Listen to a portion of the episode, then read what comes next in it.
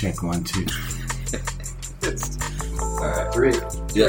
two, one. Check three, It- four. It's recording now. We're On on. the mic. We've, we've started. Check it down.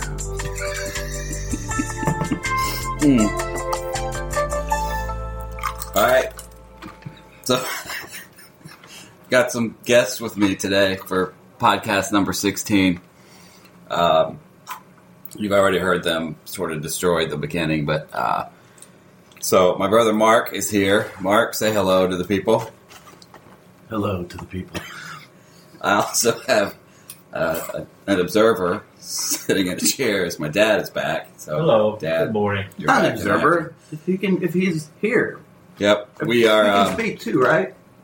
If I have anything relevant, He's supposed to be a silent observer, observer, but he's not going to be silent. So we are back uh, in my parents' basement in St. Joe, Michigan.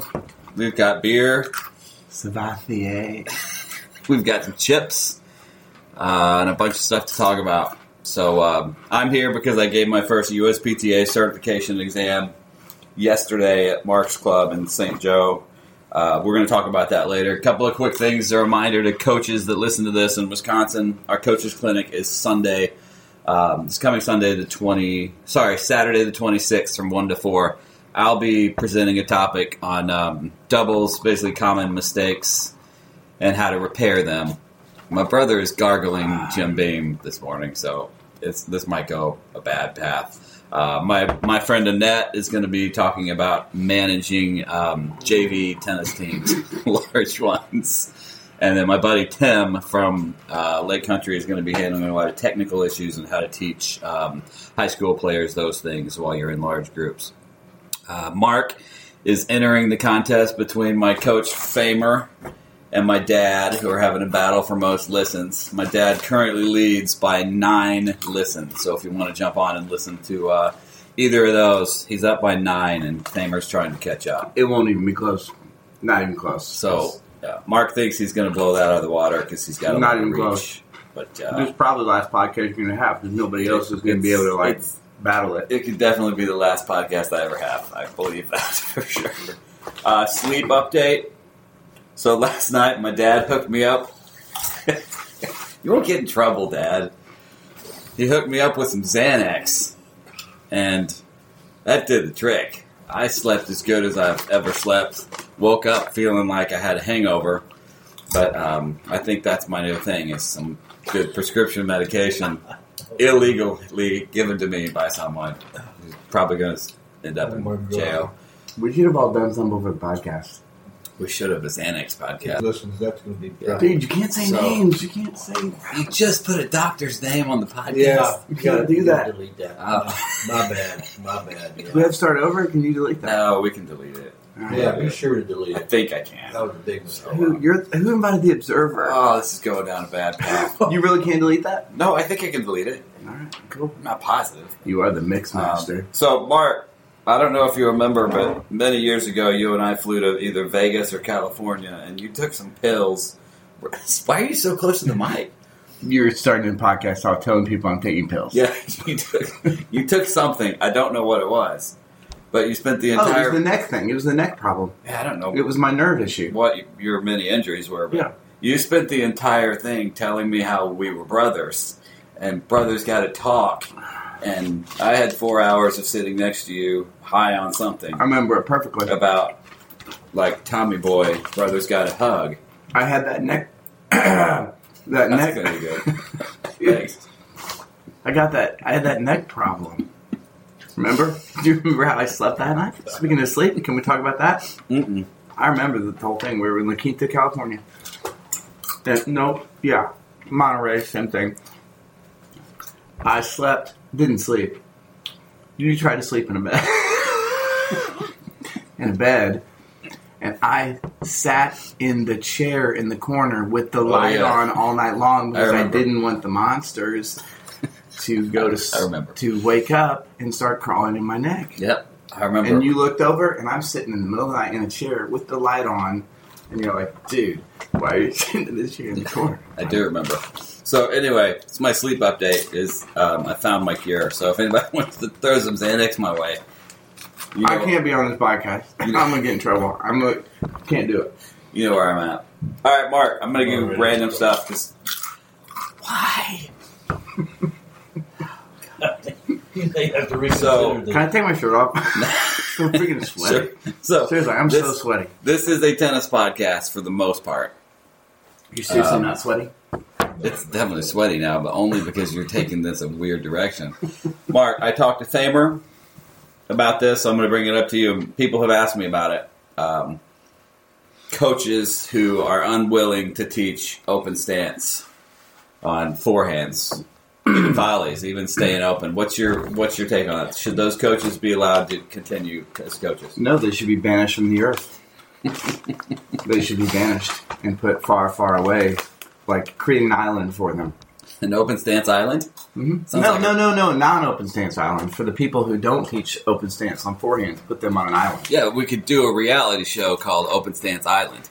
Love it. and the way they get they win it is they have to change and learn to teach open Yep. and then they get off the island, Yep. like a boat or something. And they have to convince us that they have truly changed and they're not just saying Yeah. it to get off the island. I like it. Yeah. No, I. We could have like a torch, like that Jeff Probst dude. But when they learn it, we actually light it instead of put it out, and then they get to go off. That's cool. I have thoughts about. I've listened to your podcast, just you know. I've listened to all of them. Yeah. Great. Cool. I just want you to know. So, what about the open stance? Famer was with me. It's modern. It's the way to play. It's how it's done. I have a disagreement with with Flamer. Uh, I have a disagreement. I'm with you. I think. Wait, you know, you're. This is a podcast is about talking, and you're stuffing your face with Doritos and pretzels. Sorry, everyone. I don't do podcasts without snacks.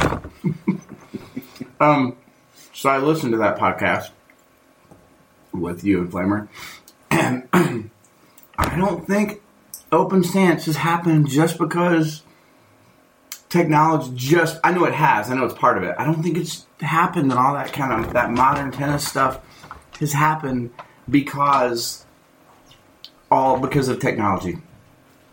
I don't either. I don't, but I thought Flamer was talking like technology was the number one reason it changed. I don't know if think so. that. I think So- that's part of it. So I went back and I did my research, dude. I prepared for this podcast because I want seven thousand listens. no, I didn't have to go back and do much research. I already knew. If you go watch Bjorn Borg, you brought him up in your podcast with Flamer. If you go watch dudes back in the black and white days, they were playing open stance. Borg was playing open stance. You can see it. Um, I just think it's tennis has always been has been taught for like four thousand years the way it should look, as opposed to the way it's always been played. I don't think open stance.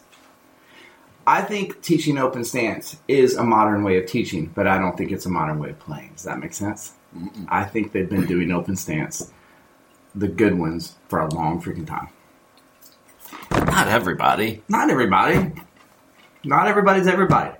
But would you hire a coach who comes to interview for you and says, "Listen, I, I don't believe in open stance. Nope. I, I'm really classic. I want to teach the turn and step stuff." Nope, he'd get McDonald's. He get McDonald's. Like when you interview people That would be his lunch, and they're good, they get like a fancy place. like Red Lobster, Yeah. Red Lobster. Olive Garden, That's a little up there. Applebee's. Right. They get that. Uh, Qdoba. Qdoba. That's a big time. That'd be great. I'd But- love for someone to take me to Qdoba. They come in and tell me, I don't believe in open stance. You should turn sideways and step in and follow through, all out in front and all that stuff. They're getting McDonald's on the way home, and they ain't getting a Happy Meal. Nope. I got that. I, I can deal with that. I Uh, I had a, uh, a student of mine who was at another club now because she couldn't come to mine. Tell me she dropped a pro uh, recently because he would not teach it to her, and I had been teaching it to her, and he said, "No, you have to go back to it." She- I'd like to she say left. his name on the air. I, I do not know his name, Okay. but I will not say his name at the air on on the air. It's not really air because it's recorded. It's tape It's going to go into the air. whatever. Um, for any of you who have talked to me about this, if you check out um, Ian Westermann's page at essentialtennis.com, he did a really good uh, video on open stance using current pros and how they do it and watching when and where. And I, th- I thought it was really good. I commented on it and talked to him a bit. Can Uh, I talk to Ian on right now on your podcast? Sure, he's not. You know, I don't think he's a listener, but if you'd like to, I think he's Ian's, not here. I think Ian is a studier of tennis, and I think he'll be listening because I think Ian twenty four seven is listening to tennis stuff. Mm, I don't think he listened to mine. I don't know. I disagree. I'll, Ian, I'll text him during the cast Ian, and we'll do see. it right now. I'll do it. Ian, I want to know if you're listening to this right now, but I just want to tell you, I signed up for your yoga thing. You're on your um, essential tennis yoga thing. Just want to let you know that I haven't done it yet, but I paid for it, and I have the password for your yoga thing, and I'm going to do it. All right. So, Ian, good job getting my brother to possibly do yoga, but you did get some money out of him. So, I paid for it. all right, sticking with tennis, I had a listener question. A friend of mine today, who listens a lot, and is probably the first one who told me she wishes I would stick to tennis. Kind of a joke now, but um, she asked. She texted me. She said they're struggling. Did you just I kept my mouth shut. Kept mouth shut. This is a mouth shut one. After easily winning first sets, her and her partner herself always tend to get behind quickly in the second set. She wrote, "Panic. We start panicking if things go wrong. Is it just complacently complacency? Any tips to fix that? Um, start of a second set letdown, which I think is pretty normal for club players." Um, Amy, here's what I do. Some of the things, I'm going to let Mark uh, see if he's got anything. Um, I've taught a lot of players that instead of playing to six, when you start the match, you're actually playing to 12. Don't count to six. When you get to seven, the next game of the second set, to six, the next game of the second set is actually seven.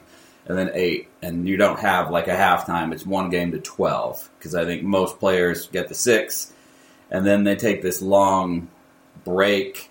They sit down longer, they chat more, they chill out, and then they start over at one. And I'd prefer to go straight to 12. Something that has worked a little bit, and I think is an easier way to do it. That we're actually, if I'm playing doubles, I got to win two sets. I'm playing to 12, I'm not playing to six. Six, six is halftime. Okay? Um, also, you can think points. You won takes 48 points to win a match. Mark wouldn't know that because he doesn't do math nearly as well as me. Your mom doesn't But know math. You're playing, dude. Your mom is my mom. Forty was my mom first. 40. Yeah, true. Got anything to come back at about that? I Played at think you did. 48 instead of 24. Um, I think a big one is, like I mentioned, shorten the set break. I don't know about your club, Mark, but most of my club players, after the first set, is this long, extended break. They take far more time than they were between games, and they sit and they talk and they go to the bathroom and they drink or rest and they come out. It's like starting over and they lose that groove. Um, so, Amy, I think you should don't talk so much. Call me Amy. Yeah, her name's Amy. Oh, they call me Amy. No, she knows who she is. Oh, right. Um, and use some of those. Um, Mark, you got anything for that? What would you tell your players? Hey, I'm struggling. I win the I win the first set six four, and then I always come out and I go down to 0-3 in the second.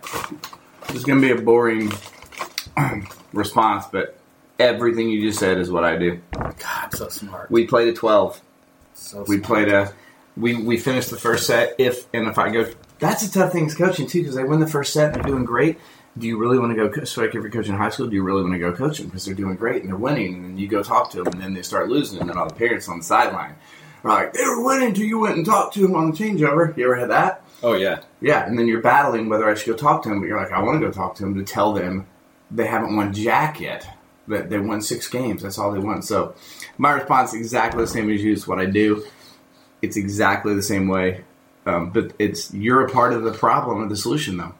If you decide to coach them and you haven't coached them for the entire set, you just changed the variable of the mindset too because they're like he hasn't coached us the whole time and we win the first set and you go coach him it's it's super freaking tough dude can i can i ask and can i say something else You can say whatever you want. Nobody listens to this crap. this bullcrap dude this one they will 18,000 freaking listeners all right yeah, especially So- with your face stuffed full of Doritos, Jack Daniels, and All right. beer. So, since we're the same on this can i do another aspect of it because we're Sure, this, we're it's a tennis podcast. All right, cool. Here's where here's another question. Here's where I have lots of stuff. If they win the first set and lose the and lose the second set, then after the second set you go. If they win the first and lose the second, then you go talk to them. They're like all down in the freaking dumps, like their face looks terrible and they're all pissed off because they lost the second set. But if they lose the first set and they win the second set, and you go talk to them, they're super happy and flying high and laughing and joking because they won the second set.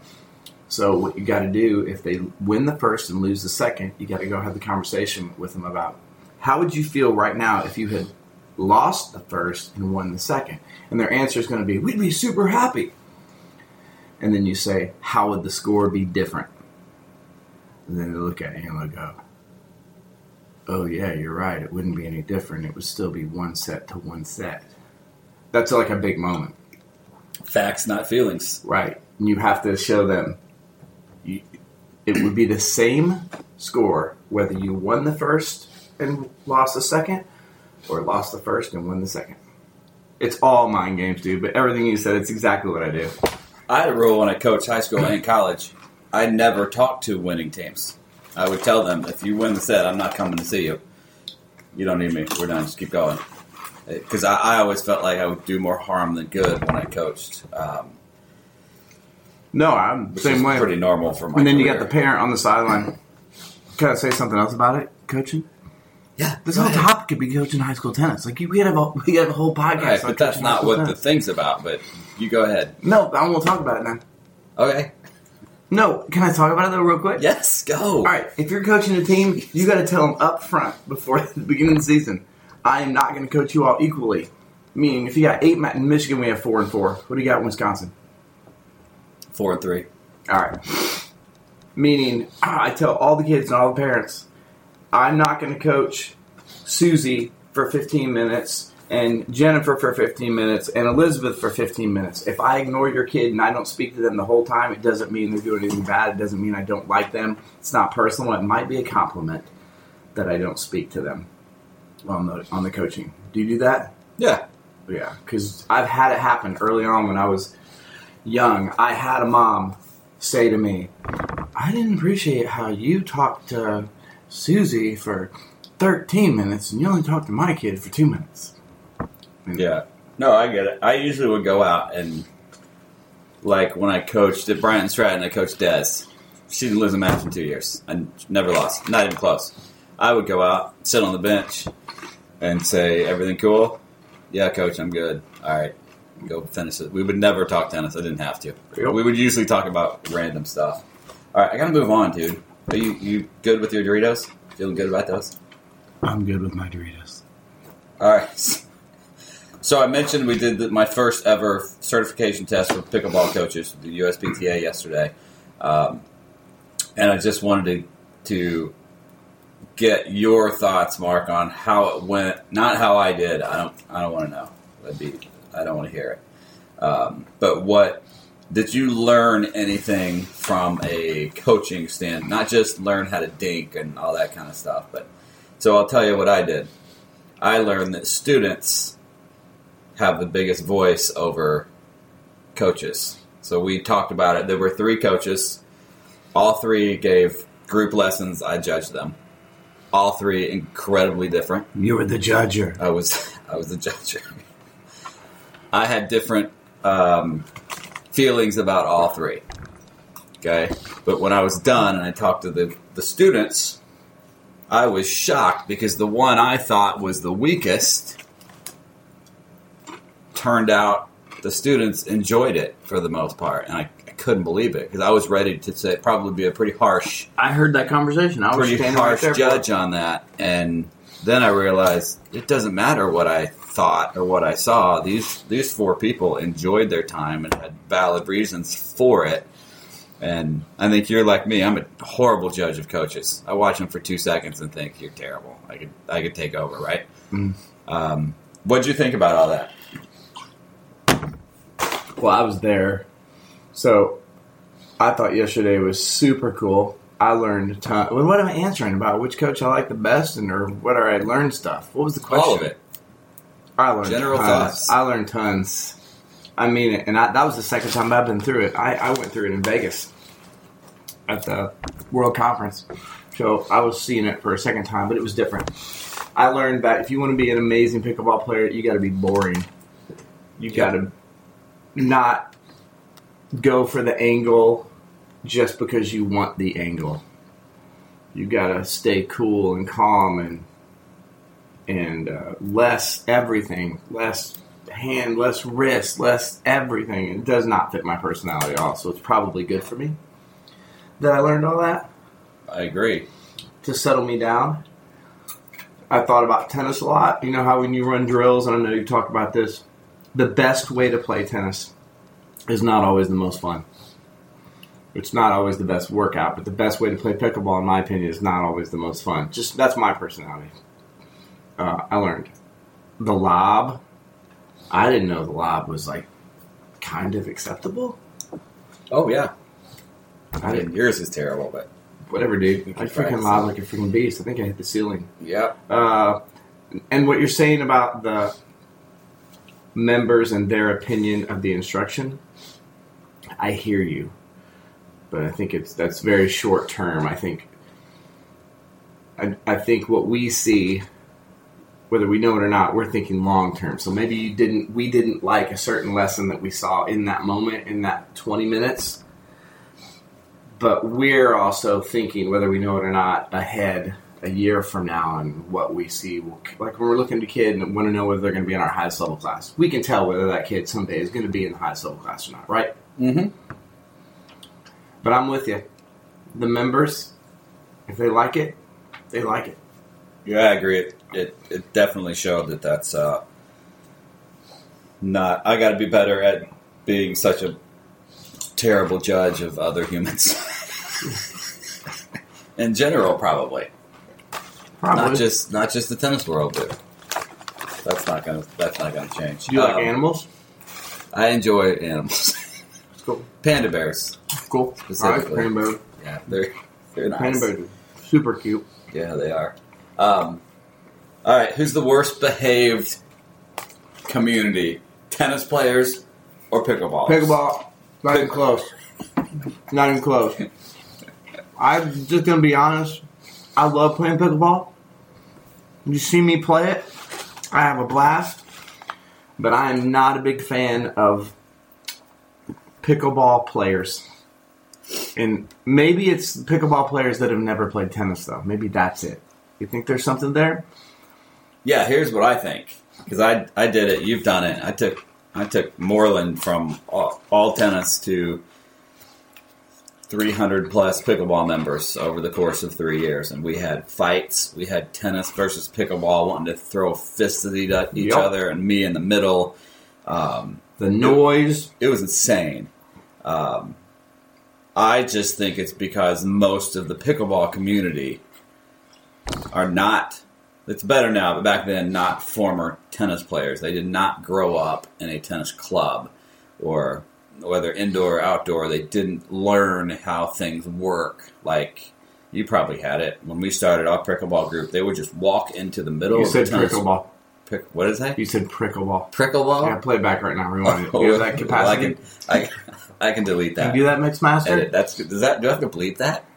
You don't have to believe prick depends on how you're hearing it. It sounds like you're hearing it in a different way than like- I'm hearing it. I feel like it might need bleep. I didn't hear it. Anyway. I thought things like prickly pear. They they would do things like tennis players are on the court and they're up next. They would just walk onto the court in the middle of a point and start Happens, changing clothes happens in my club and every day. set their chairs up and um, Getting dirt all over the courts from the Yeah, ours, super wet. for whatever reason- walking through the snow. Didn't realize we had locker rooms and they'd come out in their boots and their jeans and people would change on the court and pile up all their stuff and they didn't know. We eventually put two, I call them security guards at the at the entrances to the courts every hour.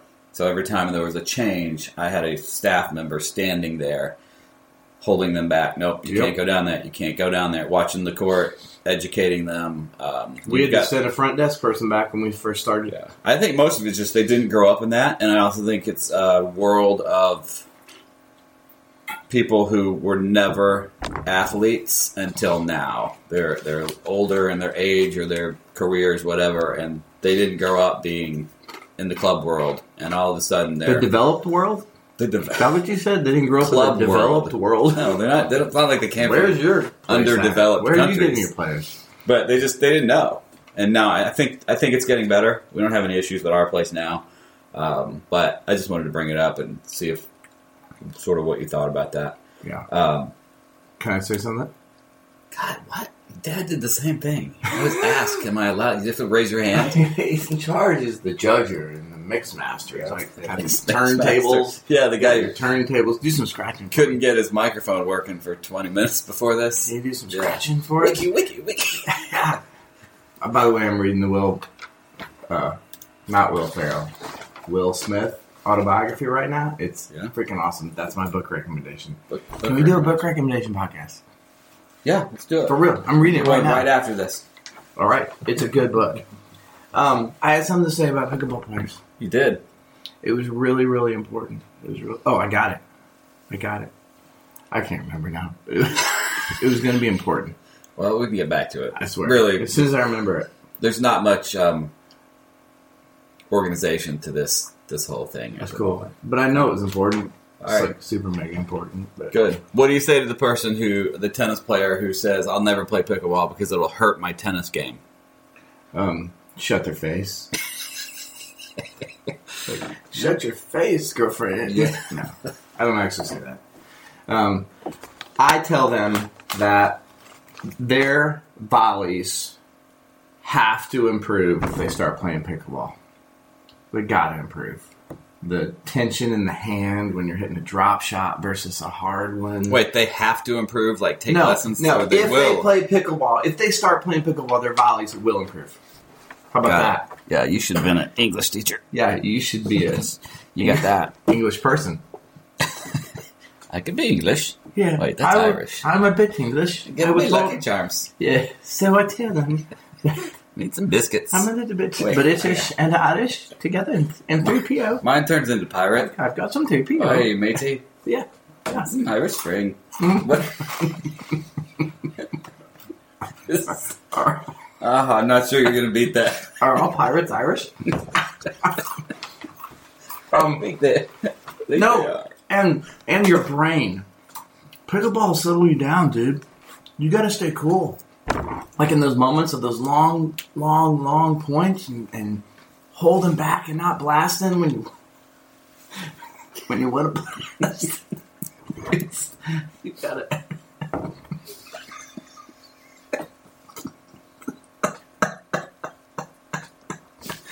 Oh Lord.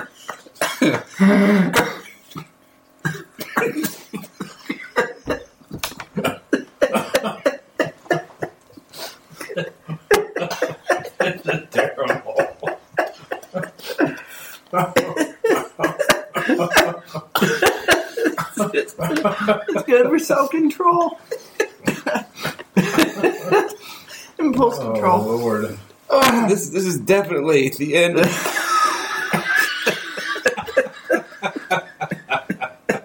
It's your, it's your last podcast. never, Oh, never happen again. oh.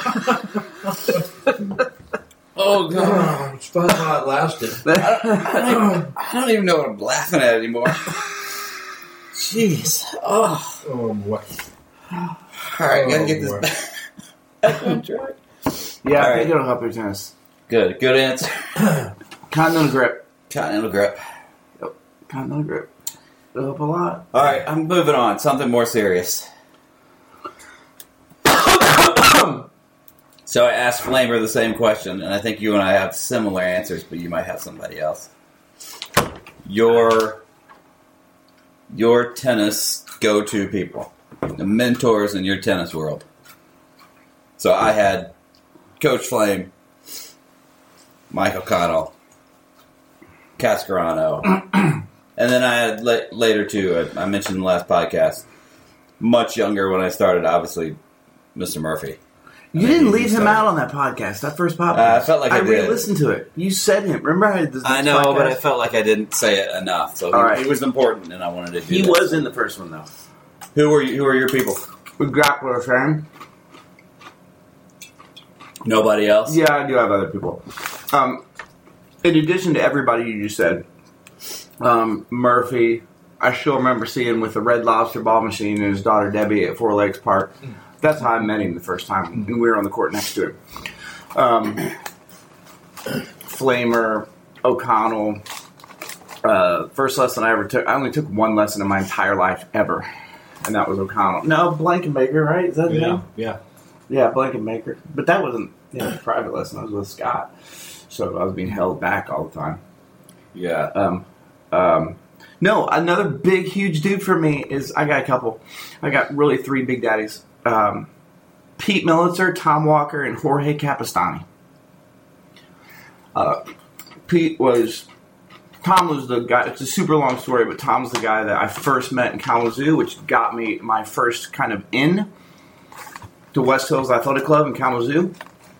Once I got in there, that's when I met Pete.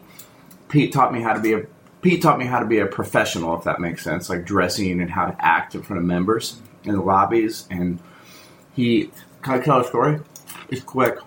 Yeah. Go ahead. Pete was, I, I was on court with my first, I don't know the rules.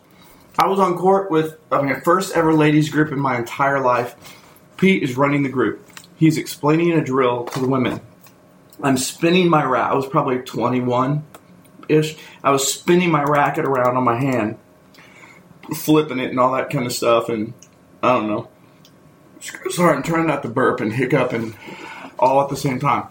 And Pete got pissed at me and told me when I'm giving instructions and I'm explaining a drill to our group, you gotta look at me and pay attention because they're watching you to see how you, as my, you know, staff person, is paying attention to me. And if you're not paying attention to me, they ain't gonna pay attention to me. And he really got peed off at me about that. I never forgot it. Tom taught me how to work with juniors. Jorge Capistani, just been such an important person in my uh, tennis director life since I've been at South Shore. Just taught me how to be uh, the way he acts, Capistani acts, kind of gave me permission that I can act like myself because Jorge's goofy and funny and it's all about laughs and fun and he wants to create tennis players doesn't care if they're high level nationally ranked tennis players he just wants to create tennis players and and Jorge is big he's a big dude for me so Jorge Tom and Pete massive influences with everybody you have too So you have more than me. Is that what you're saying? Well, I'm going to list off some more. all right fine go ahead let's have a battle let's have a battle off I'm going to. do it Um, all the pros that have sucked in my life, they're mentors too. I'm not going to say any names, but you have to have been around the ones that aren't that good so you can learn what you don't want to be.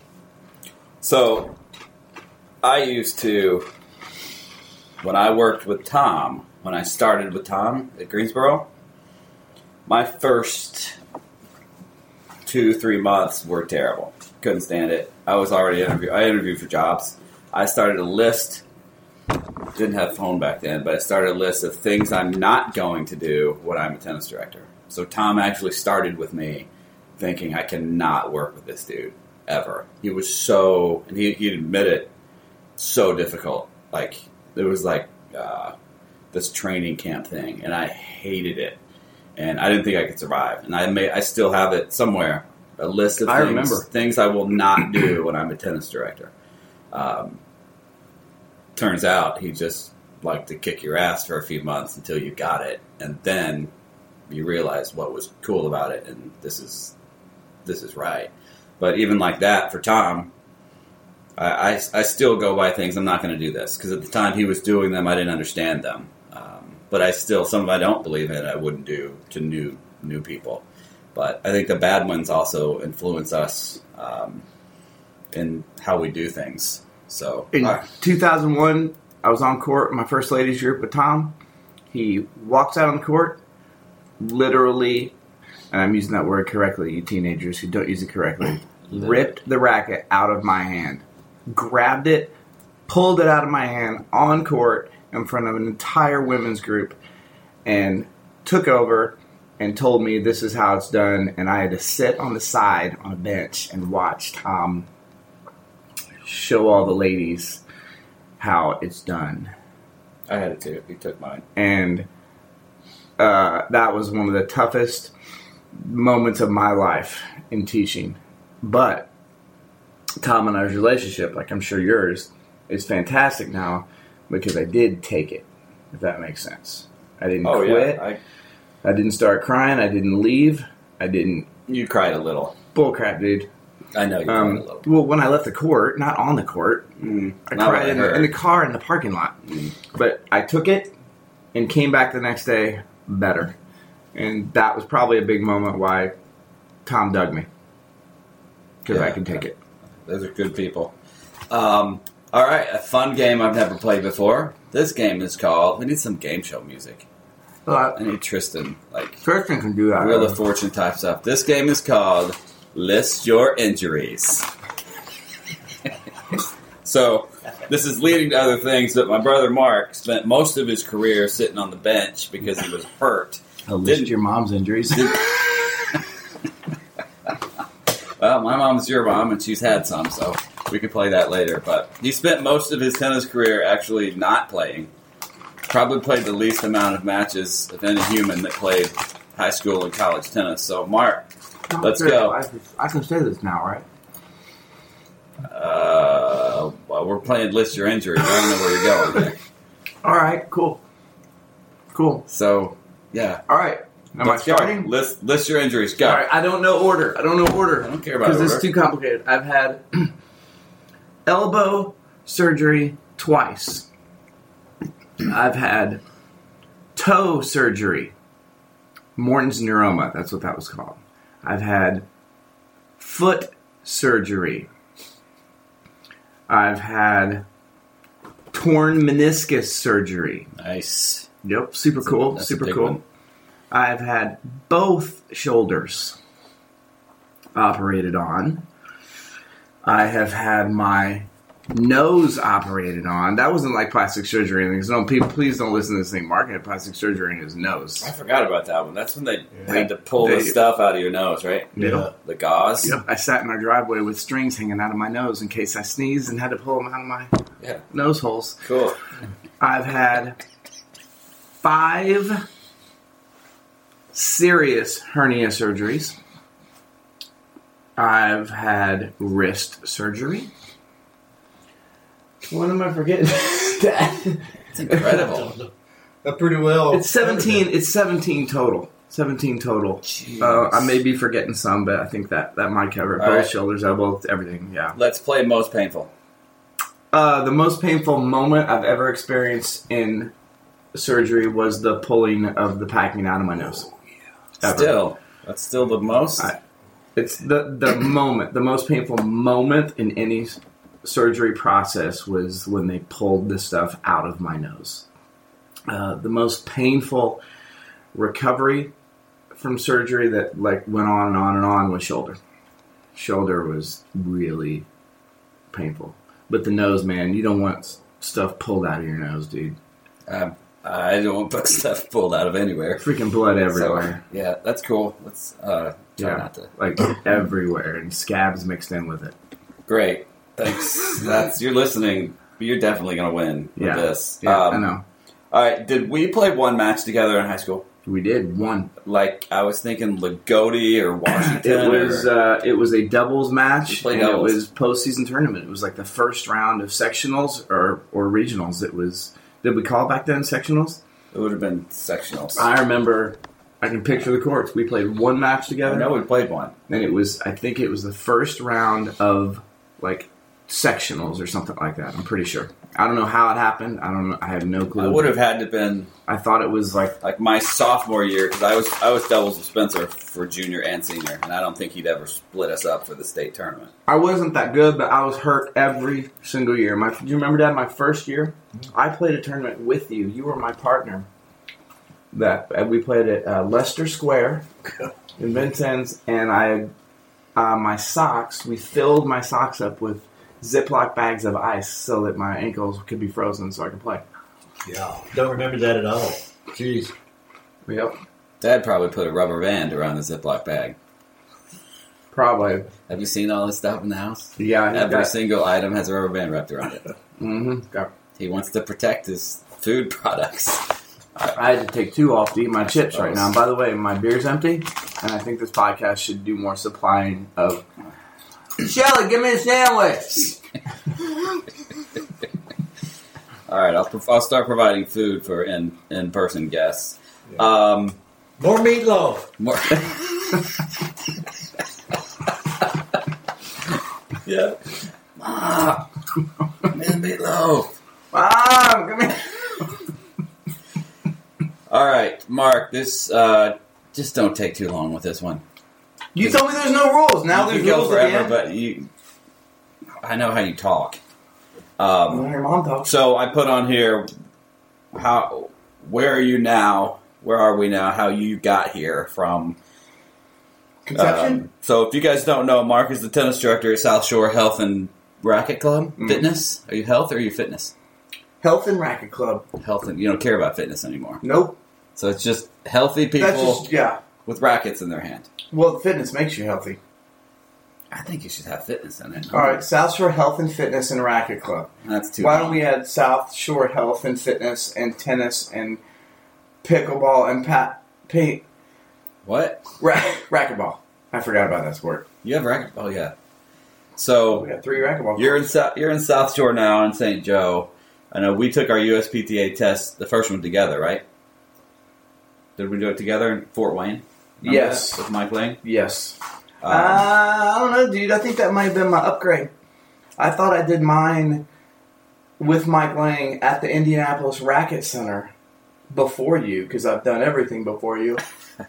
well, I do I- remember that. Um, I believe you got a three and I got a two the first time. So If you go, Uh, depends on the order you go with the numbers. Some people go start with ones, and some uh, people for start this, with threes. it's, it's pretty much not that. Um, so, how did you end up doing what you do? Like, why did you? Why didn't you go to school to be a math teacher? Well, one, Girls. you're a dumbass. girls not being able to leave the state. I was in at the time.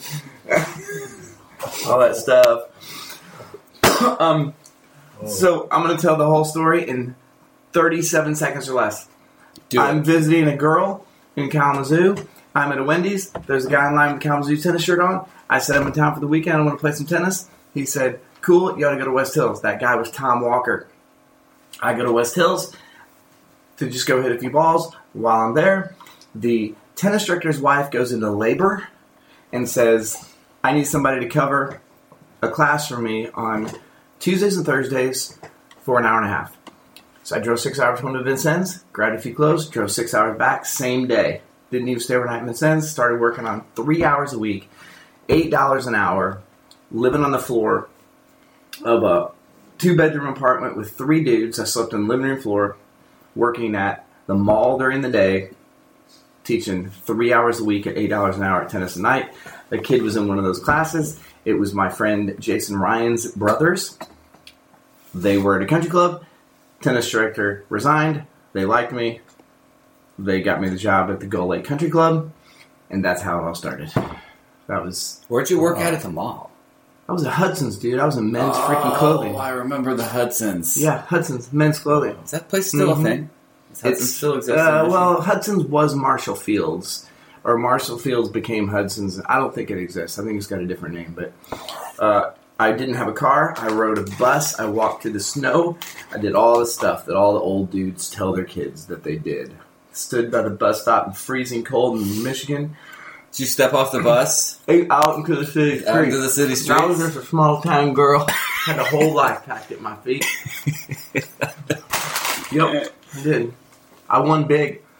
Did you? I wasn't Mama's fallen angel like you. Oh no! one- Anybody listening to this right now that doesn't know about that, they're gonna think I'm no insane. one. No one who listens to this probably knows the band Poison. They're gonna think I'm insane for that. I get it. So this podcast is all about me anyway. Yeah. So, um, And then the other part of it is you and I started kind of following each other. I wouldn't have got Greensboro if you hadn't worked at Greensboro. You know what I mean? yeah, I got there because you were there, and then from then on, it just you know that's how it started.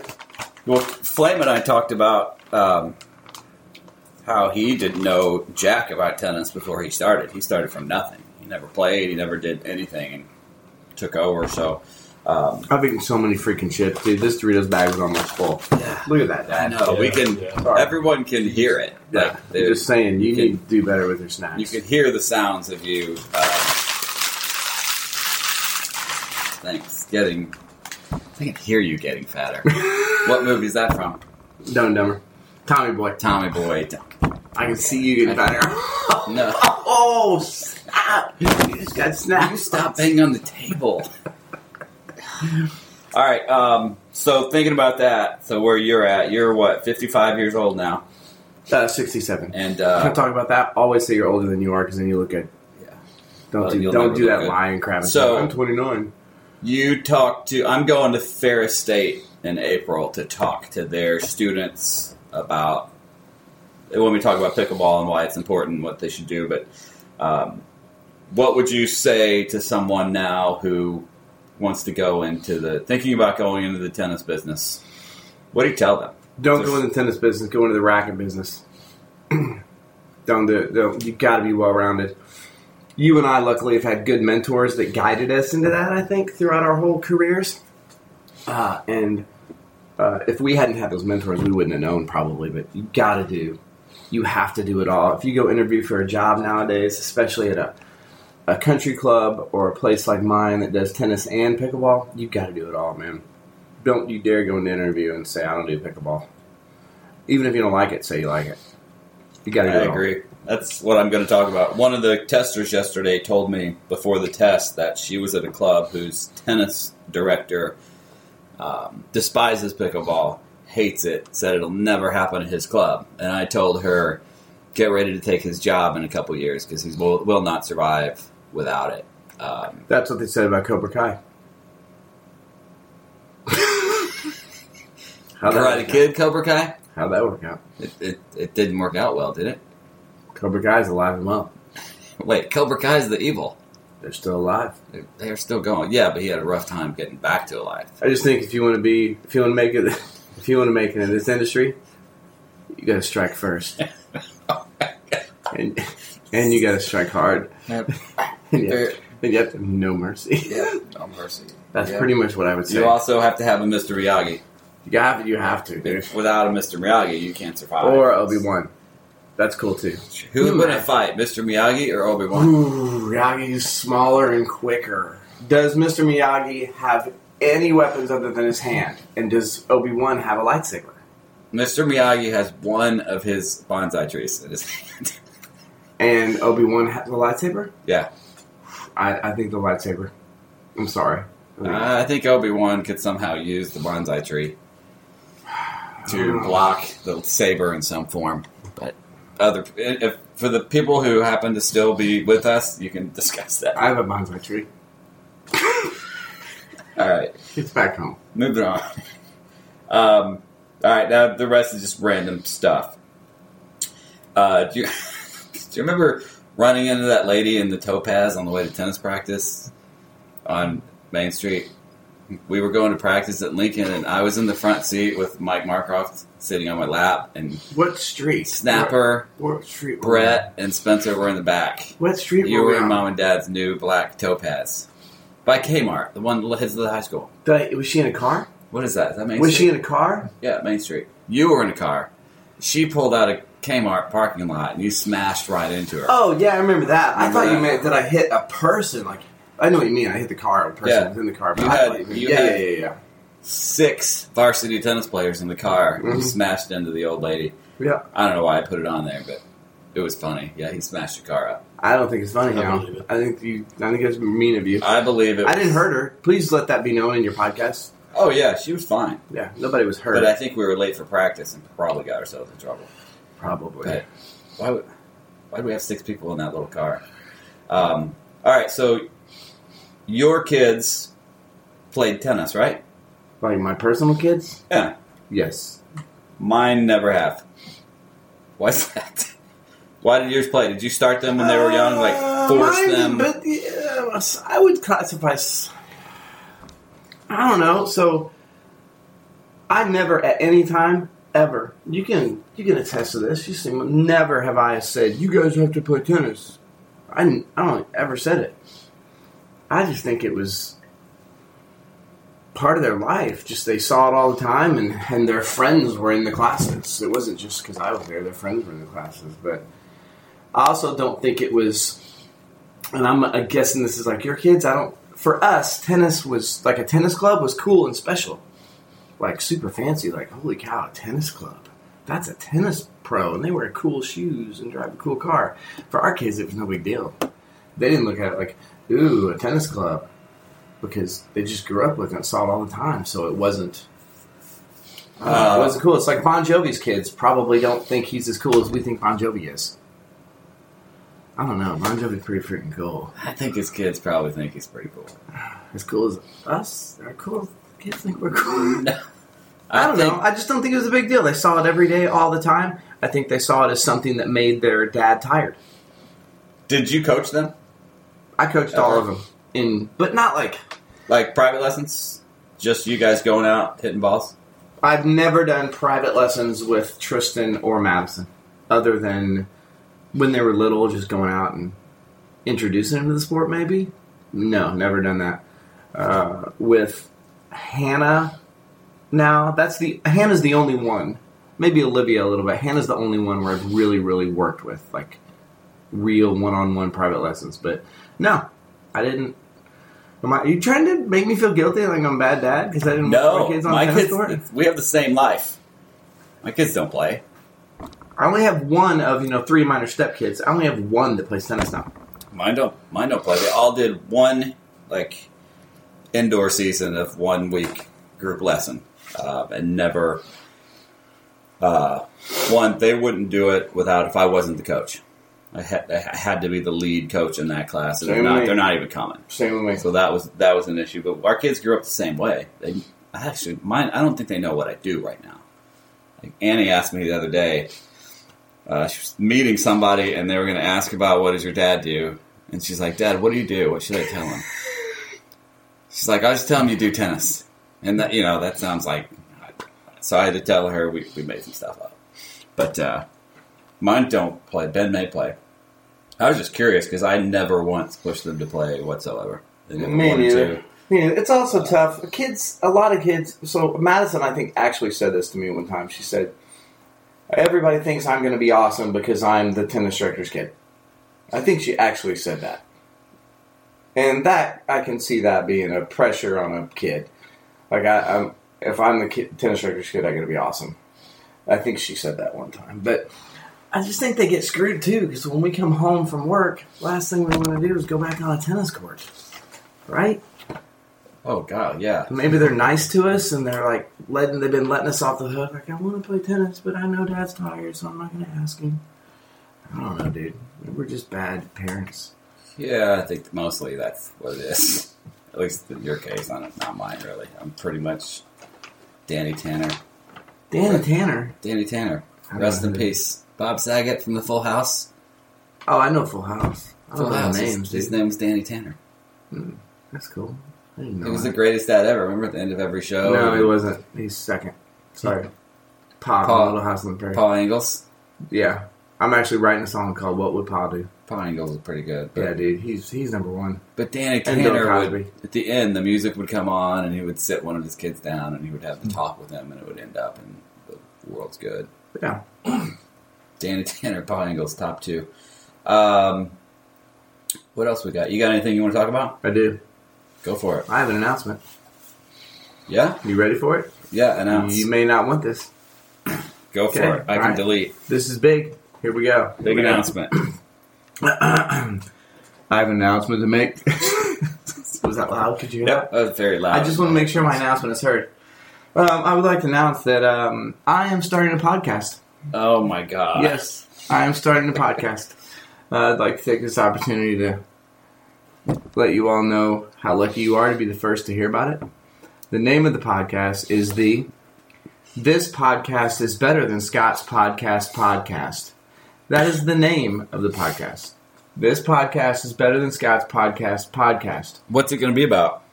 Uh, well, basically, what we're going to do is each week on the show, we're going to break down your previous show.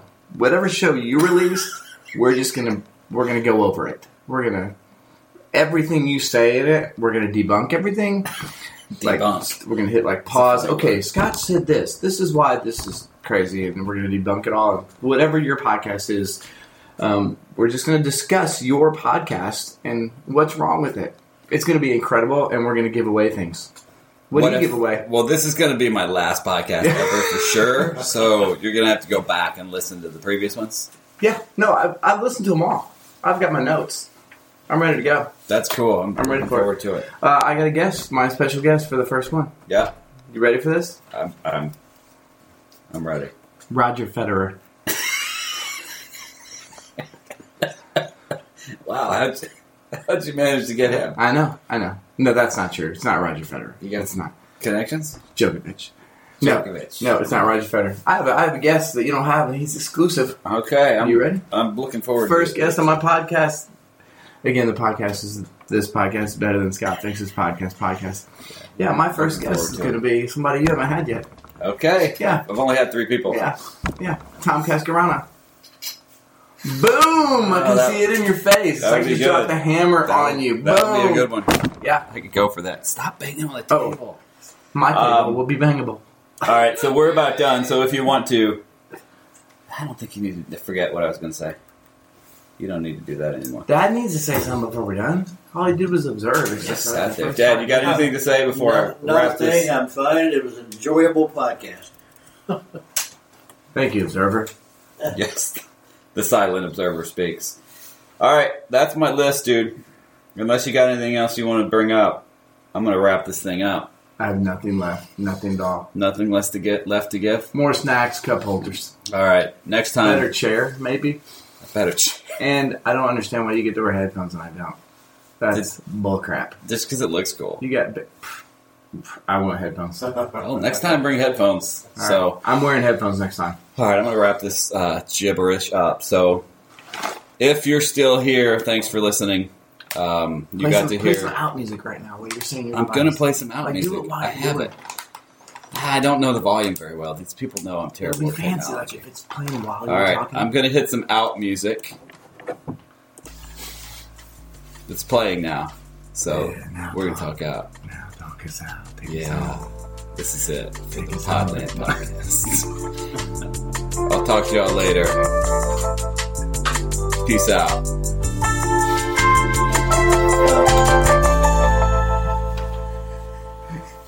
Oh, mercy.